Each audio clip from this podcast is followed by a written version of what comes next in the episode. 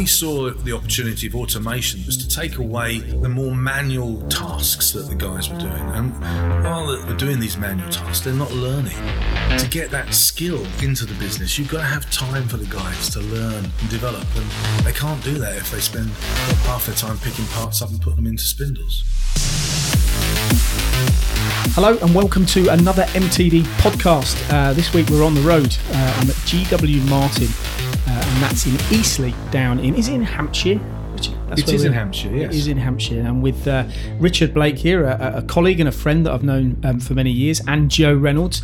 Um, coming up on today's podcast, we're going to be talking about GW Martin. We're going to be talking about uh, the journey of the last couple of years um, over the course of the pandemic and uh, and some significant growth and investment along the way, which is always good to hear in UK manufacturing.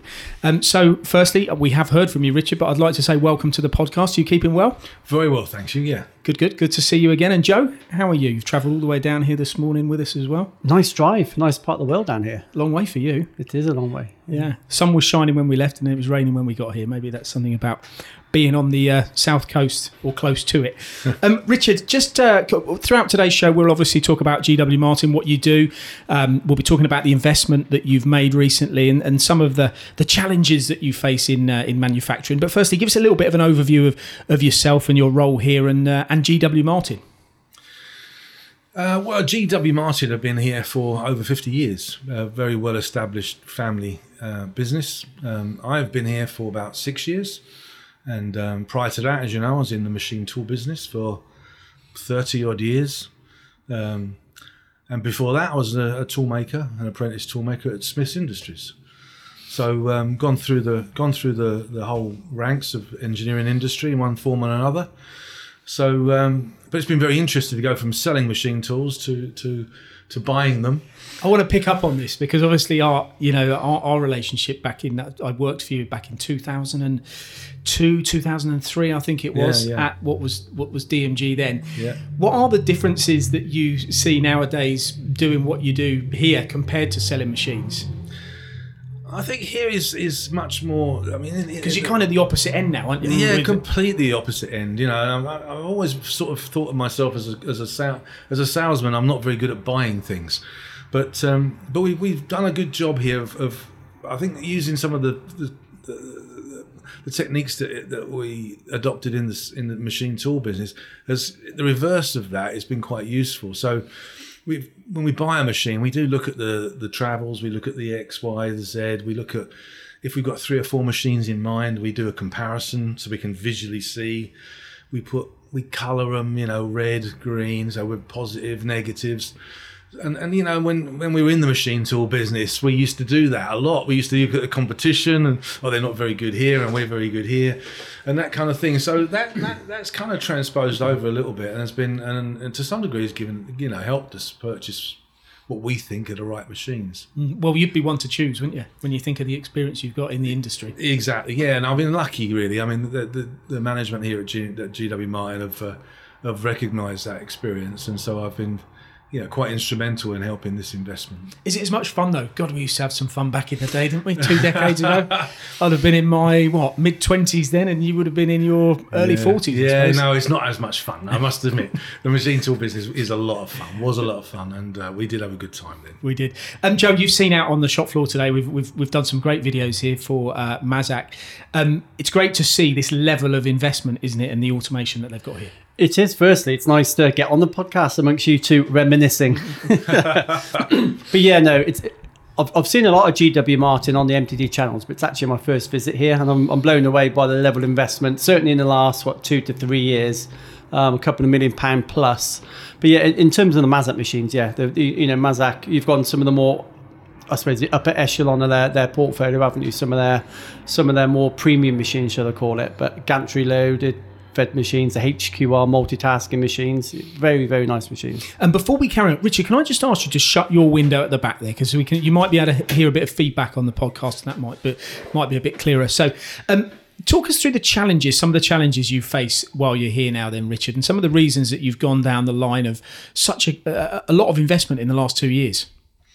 Well, I think we've we've looked. One of the key drivers for us was, was productivity. How how we we asked the question, how can we improve our productivity? and and one area we looked at was was automating the, the, the, the manual processes that we were carrying out. So we did uh, without without automation. Obviously, you, you're relying on people to do a lot of work, a lot of manual intervention. And what we tried to look at is, is how, how can we try and reduce that manual intervention and get more automation to, to, to, to intervene there. And, and that's, that was the start really for us. And, um, we, we've been here such a long time. People that we've got uh, out on the shop floor have been with the company a long time. Some have been apprentices for many years and have grown up with the company. And so they've they've developed uh, practices that, that are, have been very much around their experience here. Um, and so, from my point of view, coming from from the outside world in, certainly from the machine tool business in, you know, I, it was an opportunity to say, well, actually, you know, there are different ways of doing things, and uh, and and exposed everybody to that. The opportunities are, are that are out there. So, so what are you making? What does the company do? We're we're a precision engineering company, manufacturing precision components. We we um, we've got an assemb- we've added an assembly capability, so we, we can make parts and we can make assembled components, both both mechanical and electrical, or electro electromechanical. Um, and is there any areas of industry that you specifically target? No, we t- we no, we don't. We're very open. I mean, we're happy to take on any project uh, for any any industry. We, we we've made a, a, a, we've made it our business to have a broad uh, order book, as it were, across many spectrums. So it, doesn't pay to hook into any one industry like oil and gas or so forth because those you tend to go up and down with those markets. Uh, so getting a broad spectrum is, is you know gives you mm. much more stability. And just to touch on your automation again, I know you're data driven here, aren't you? you? Talk a lot about OEE and things. So how would a like for like job? Presumably there was a job that you were doing previously, you know, to when you first invested in automation. How does that look like in terms of OEE and you know basically money through machine? I think we've the the, the efficiency's gone up quite a bit, certainly in the automated area. Um, I would say 35, 40% more efficient on, on the automated side. This, this was because we were manually loading, you know, this is a lot of this is billet work. So if we were, ma- if we were manually loading billets and taking billets out all day and you've got a robot doing the same thing, you're going to gain an, an, efficiency just off of that. But then on top of that, the machines are much quicker. They're newer machines. Yeah, they, we have better opportunity to optimize the programs. The tooling's much better now with better uh, with newer machines you can use better tooling mm-hmm. uh, and so when you add the whole package up and then you add the automation into that you, you get a massive gain in efficiency so on your on your new purchases whenever they may occur is, is it like to have automation integrated into the machine? I i think we would be um, unlikely to, to to walk away from automation going forward. I think it's the future. Even even even i think the next challenge is to get the the automation to lower volume work. You know, we, are automating reasonable, medium to high volume, I think uh, the lower volume area as well is where we could also look at. And just to set the scene as well, because we, we haven't done this yet, but the machines that you're we're talking about here, I mean, you've invested recently in Star sliding head lathe technology, haven't you? Mm. You've got two CMZ gantry load uh, fixed head machines, as well as now four multiplex machines from Mazak, uh, which are two of which are gantry loaded, or are all four of those gantry loaded? No, two two brand new gantry loaded, and then two that we had for we've had for 14 years. And then you've got the Hyper Quadrex, which you've just bought in, yeah. and then you've also got a suite of uh, Index and Miyano machines. So quite a lot of spindles in here to keep occupied. Yes, yes, a lot of capacity, and uh, yeah, we're constantly on the lookout for, for new customers. We we we we tend to you know the, the way we approach it is we look at. Um, uh, working as a partner with our clients. So we, we, we don't we're not interested in doing a, a short batch of 20 parts and then say goodbye, see you again. We're looking at we look at building long term relationships. So with the, all the clients we've got here, we've had for a number of years. Uh, we've built great relationships up with them. We work very closely with them. We help them sometimes on on engineering issues and and uh, and we see it as a true partnership. Because the challenges are the key things we try and uh, find out and, and, and, get out of these these conversations. Because we go into a lot of machine shops and their their forward order books are no more than four to six weeks. And you listen and you think Really, is is that the only security you've got in this business? Four to six weeks, or not like that here, is it? You were telling me earlier you've got some quite solid and secure Yes. customers. Yeah, we got Must we, be com- we- quite comforting. It's very. It is. It gives you a lot of confidence to, and then it helps you plan ahead. I think that's the biggest, the biggest um, uh, asset to having a long-term order book is being able to plan ahead. Whereas I think if you're a little bit hand to mouth, it's very difficult to do that. So, but we've balanced the order book. I think we've got we've got a long-term order book and we've got a short-term you know order book. So we've got clients that may or may not buy components from one day to the next. And we've got clients that have put forward orders in that we know exactly what we're going to produce for them six to eight months from now. And this automation side, does it? Uh, big question in the industry. And in fact, I heard a. I was listening when I was walking the other night to a, pro, uh, a program on LBC, and somebody rang in and actually said, you know, with the um, automation becoming so big now, a lot more jobs are going to go. So you know, there's going to be more unemployed. You've invested in automation. Is there less people working here now, or is it still the same? No, it's still the same.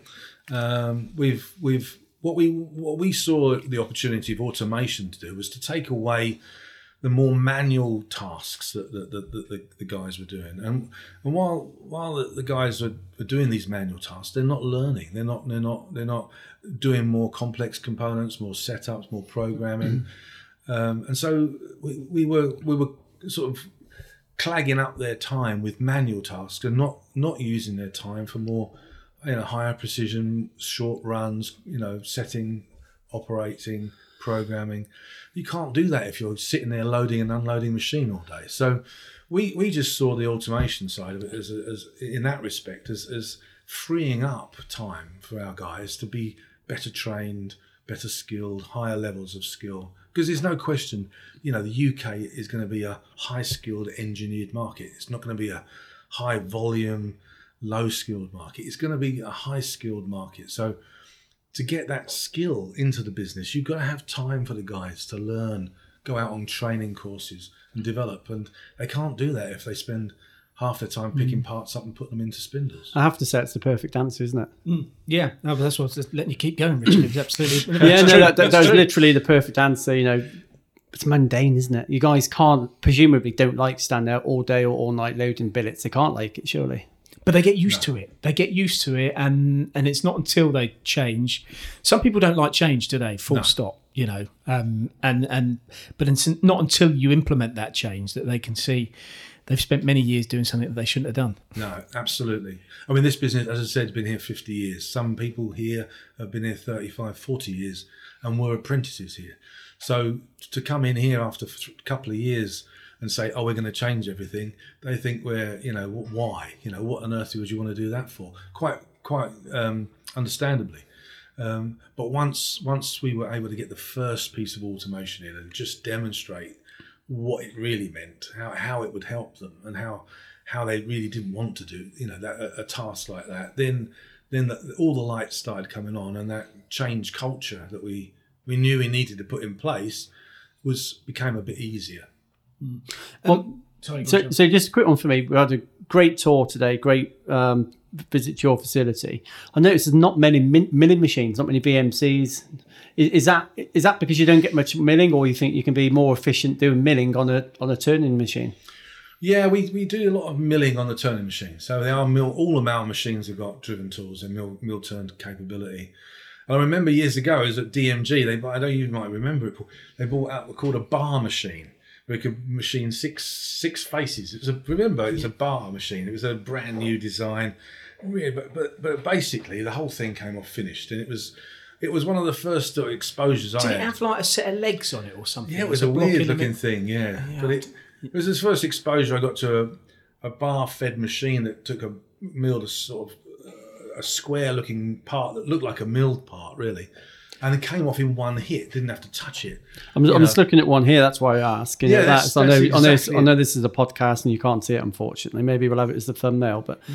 you know, it's that's a that's a that's a turn. Uh, sorry, a milled part, really. That's a milled part, but it's all done on a on a turn mill turn machine. And uh, and I remember we did we did a, a we sold a machine to a company up in the north that that, that wanted we're making valve blocks. So you take you know six face valve block drilled and tapped at ports little ports in each face. You think pop you know, you'd immediately say that's a milling job. No, yeah, it was doing it on the bar machine, off in one. Yeah, yeah. Well, this is where you you you know you you've got the advantage really. I mean, it's a lot of lot of machine uh, machining environments we walk around, and you look at the way someone's doing something, and you go, actually, you could do that better. Hmm. You, you you genuinely could. But what we haven't seen is that here today. So you've obviously applied a lot of the knowledge you've got through through the years to be able to make things in a in a, a more productive way. So often we go in places and you look at the way they're doing things, and you just think you should do that on a, a machine with driven tools with a y-axis. You could get it off in one hit, sub spindle, and people always say, yeah, but those machines are going to cost me a fortune. I said to you earlier, and I'd, I'd like to repeat it on this podcast the fact that you invest in a lot of machines here and you put a lot of money into the business, does that mean that it, your parts cost more? Or is your customer going to get a better deal as a result of your technology and ambition to drive parts through quicker? Uh, As I said, I think we're as com- we're more competitive now than we've ever been, and that's just just that's good news because the market is very competitive. So you know most most of the components that we bring into the company are are probably being done already by someone else. And so, if that's the case, how, how are we going to get them? You know, we're not going to just walk in and say, well, you know, can we make those parts for you or charge you twice the price? You're going to have to be competitive if you stand any chance. And so you've got to be competitive. And of course, to, to invest millions of pounds in new equipment, we've got to be profitable. And we can't invest that money if we're not making a profit. So, no, I think the, the automation has, has helped us become much more competitive whilst maintaining a, a profitable uh, profile for the business. Going forward, what's going to happen in the next two years? I mean, we've had quite a challenge, haven't we, in the last year or so? Yeah. You've come through it okay, obviously, um, invested your way out of it in, in some senses. Where do you see the future, Richard? I think more more of the same. I think I think uh, big attention to looking after the clients, making sure the customers are happy, forming partnerships, making sure you've got a true partnership with the customer. So we we we we we, we win together, and um, I think that's been a big part of the customer. Our customers are have been on board now for a while, and and they and and there's a we've got a good solid long term partnership with them. So I think that that gives stability to the business. Um, but the technology needs to continue. We need to keep applying it in a way that helps improve as much as we can the productivity of the business. Do you think there'll be an argument? And I was in a machine shop the other week where they had they were gonna they were gonna basically buy another unit to put more spindles in, and then the the MD stepped back and he looked and he goes, "Do you know what? Hang on a minute." I don't know whether I need to do this. Maybe I can replace a lot of the spindles I've got in here with more efficient machinery, with maybe you know dual spindle machines or maybe machines that are far more capable. He went through this exercise. It took him eighteen months to try and work out what was the best route to go down. And as a as a consequence, what happened? He didn't buy that new unit, and now he's got the same capacity. In fact, a bit more capacity, and a third of his machine shop is empty because what he's done is he's moved things around and he's assessed how he can get more from a machine basically Yeah. is that something you think you'll do here or uh, are doing A- Absolutely. I think we, we've got the um, overall equipment effectiveness system working very well now. So we've got, so the first thing you have to do is get a, a, a way of measuring what you're doing, a good way of measuring what you're doing. So OEE is the industry standard for measurement of that. Once you've got once you've got that measurement properly working, you can see where you are. And if you're if you're turning, you know, the numbers are quite easy to work out. You know, if you're turning over six million pounds a year and you're you're you- you've your uh, OEE of seventy percent, it means there's there's thirty percent of six million pounds there not being realised. You know, it's not a small number, right? yes It's twenty two million. yeah That's two million, right? So, so you know that that's there to go get. You don't have to buy in any more equipment to get that. That's that's there to get out of what you've got, and and that's that's what makes this business so interesting because you can then well, where's that going? You know, and so what you really then the next step is to get right in there and start finding out. You know, are we are we have we optimized the program? Are we using the right tooling? Are we scrapping any parts? If we are, how many? Why? Um, you know, is the machine not running all the time? If it isn't, why? And then you can look at solutions to that. You know, and those rotor racks that we bought, for instance, great solution. You know, why isn't the machine running all the time? Well, we have to stop to pick the part and do this. Stick a rotor rack in it. Now, why is it running all the time? Well, it is. Fine. Yeah. Job done. Rotor rack, eight thousand quid. Machine runs all day. I have to say, it's a bit different to selling the machine tool, Richard, or, the, or this. Yes, it is. yeah, it is a bit different. It's the other end. It's completely the other end, but it's it's just as interesting, just as fascinating. And for, for those of you listening that don't know, uh, Paul used to work with Richard. Yeah, Work did. with, Yeah. for. For, with. What, what was he like? What was Mr. Jones like as an He was employee? an outstanding sales guy. Oh, come on. gotta give, you've got to give us more than that. Well, I, I learned a lot from Richard, in fairness, about how to close a deal. Um, I learned that any more than six visits, I think it was, there was Yeah, a statistic. forget Once it. you'd got a six or you went, when when when you were making that seventh visit, you were getting one visit further away from the order, and it was something like that, wasn't it? That's so you right, always yeah. used to used to get in, Yeah. you know, get to the get to the bones of what someone wanted, get it quoted, and get it sold. Yeah. And uh, Yeah, no, it's true. The longer the deal's on the table, the less chance you got of getting it. Yeah, and we needed to do deals. Um, Yeah. Uh, thanks for bringing that one up, Joe. But I'm glad I'm glad of uh, Richard's response. Absolutely. Um, what, what about the uh, the medical industry and the aerospace industry? Aerospace obviously taking a nosedive. Were you involved in that? And No. not at all. No. No, we did look at it because we're not uh, 9100 here. We're, we're um, ISO 9001 and 14001, but we're not 9100, which you need for uh, to go direct to the aerospace market. Um, we, we did a bit of a gap analysis on the quality systems that we run to see where we were and how much it would cost to get up to that speed. And to be honest, it wasn't a lot. I don't think there's a huge gap, but it was enough to sort of say to, and the cost was enough to say, you know, do we can we can we go out and get put that investment in and get the business to cover it? And so we just decided not to, and we went, you know, broader really to, into other markets that didn't require it, and um, and, and we've we- we've been fine without it. Uh, medical.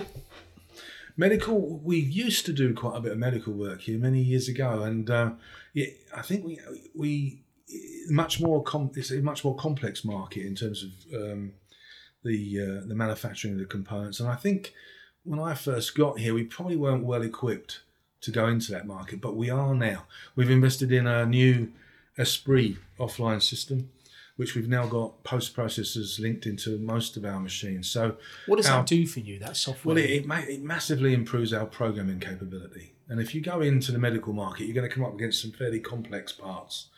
And and I think to, to really do that efficiently and and compete, you're going to have a package behind it, which which includes programming, you know, good quality programming. Uh, and I think that's something we never had here, we, we, but we've now put in place, and and slowly we're starting to get good at that. So over the next few years, I'd like to get into the middle market. I really would. and motorsport because it's an area we were involved in Yeah. at DMG back in the back in the day. Yeah. Um, you must have a lot of contacts in that area. It must be something. Is it something that you want to be be doing here at GW Martin yeah, I think so. Work? I think we would love to. So again, we got we're, we're nearly there. We Is the geographics a problem? Because that that that sort of M40 corridor was always yeah, there. yeah, it's not too bad, is it? Um, you know, suppose you're not far. away from Oxford. I mean, the hub of hub of um, motorsport up in there in Enstone at Renault and where we used to sell all the DMG machines in those old Mm. days. So, no, I think we're we're we're well within the right. I mean, and and as you- as you mentioned, probably got some good contacts. But I think again, we've got to wait until we we we need a, we need a five axis milling machine. We don't have that. We have we get to four axis and then we we stop. So. The next step for us is to look at bringing a five axis machine, and I think then we can look at that market a little bit more seriously. Good stuff. Okay, gentlemen. Well, thank you very much for joining us on this podcast today. It always goes quickly. It's 25 minutes, would you believe? Um, Richard, it's been uh, great to see you again, and it's always good to come here and see. Um, every, as I said at the start of this, every time I come here, there seems to be new technologies, um, you know, new machines invested in. And uh, uh, good luck on the golf course going forward. I'm sure you're still doing that as well, are you? Absolutely, yes. One of those big cigars at the end of it too. exactly, yes. Thank you very much for joining us, guys. Thank you very much, Joe. Thanks, Richard. Thank, you you. very much. Thank you. Thanks for listening to the MTD podcast. If you found value in this episode, please subscribe and leave a rating and review. Find more episodes on mtdcnc.com.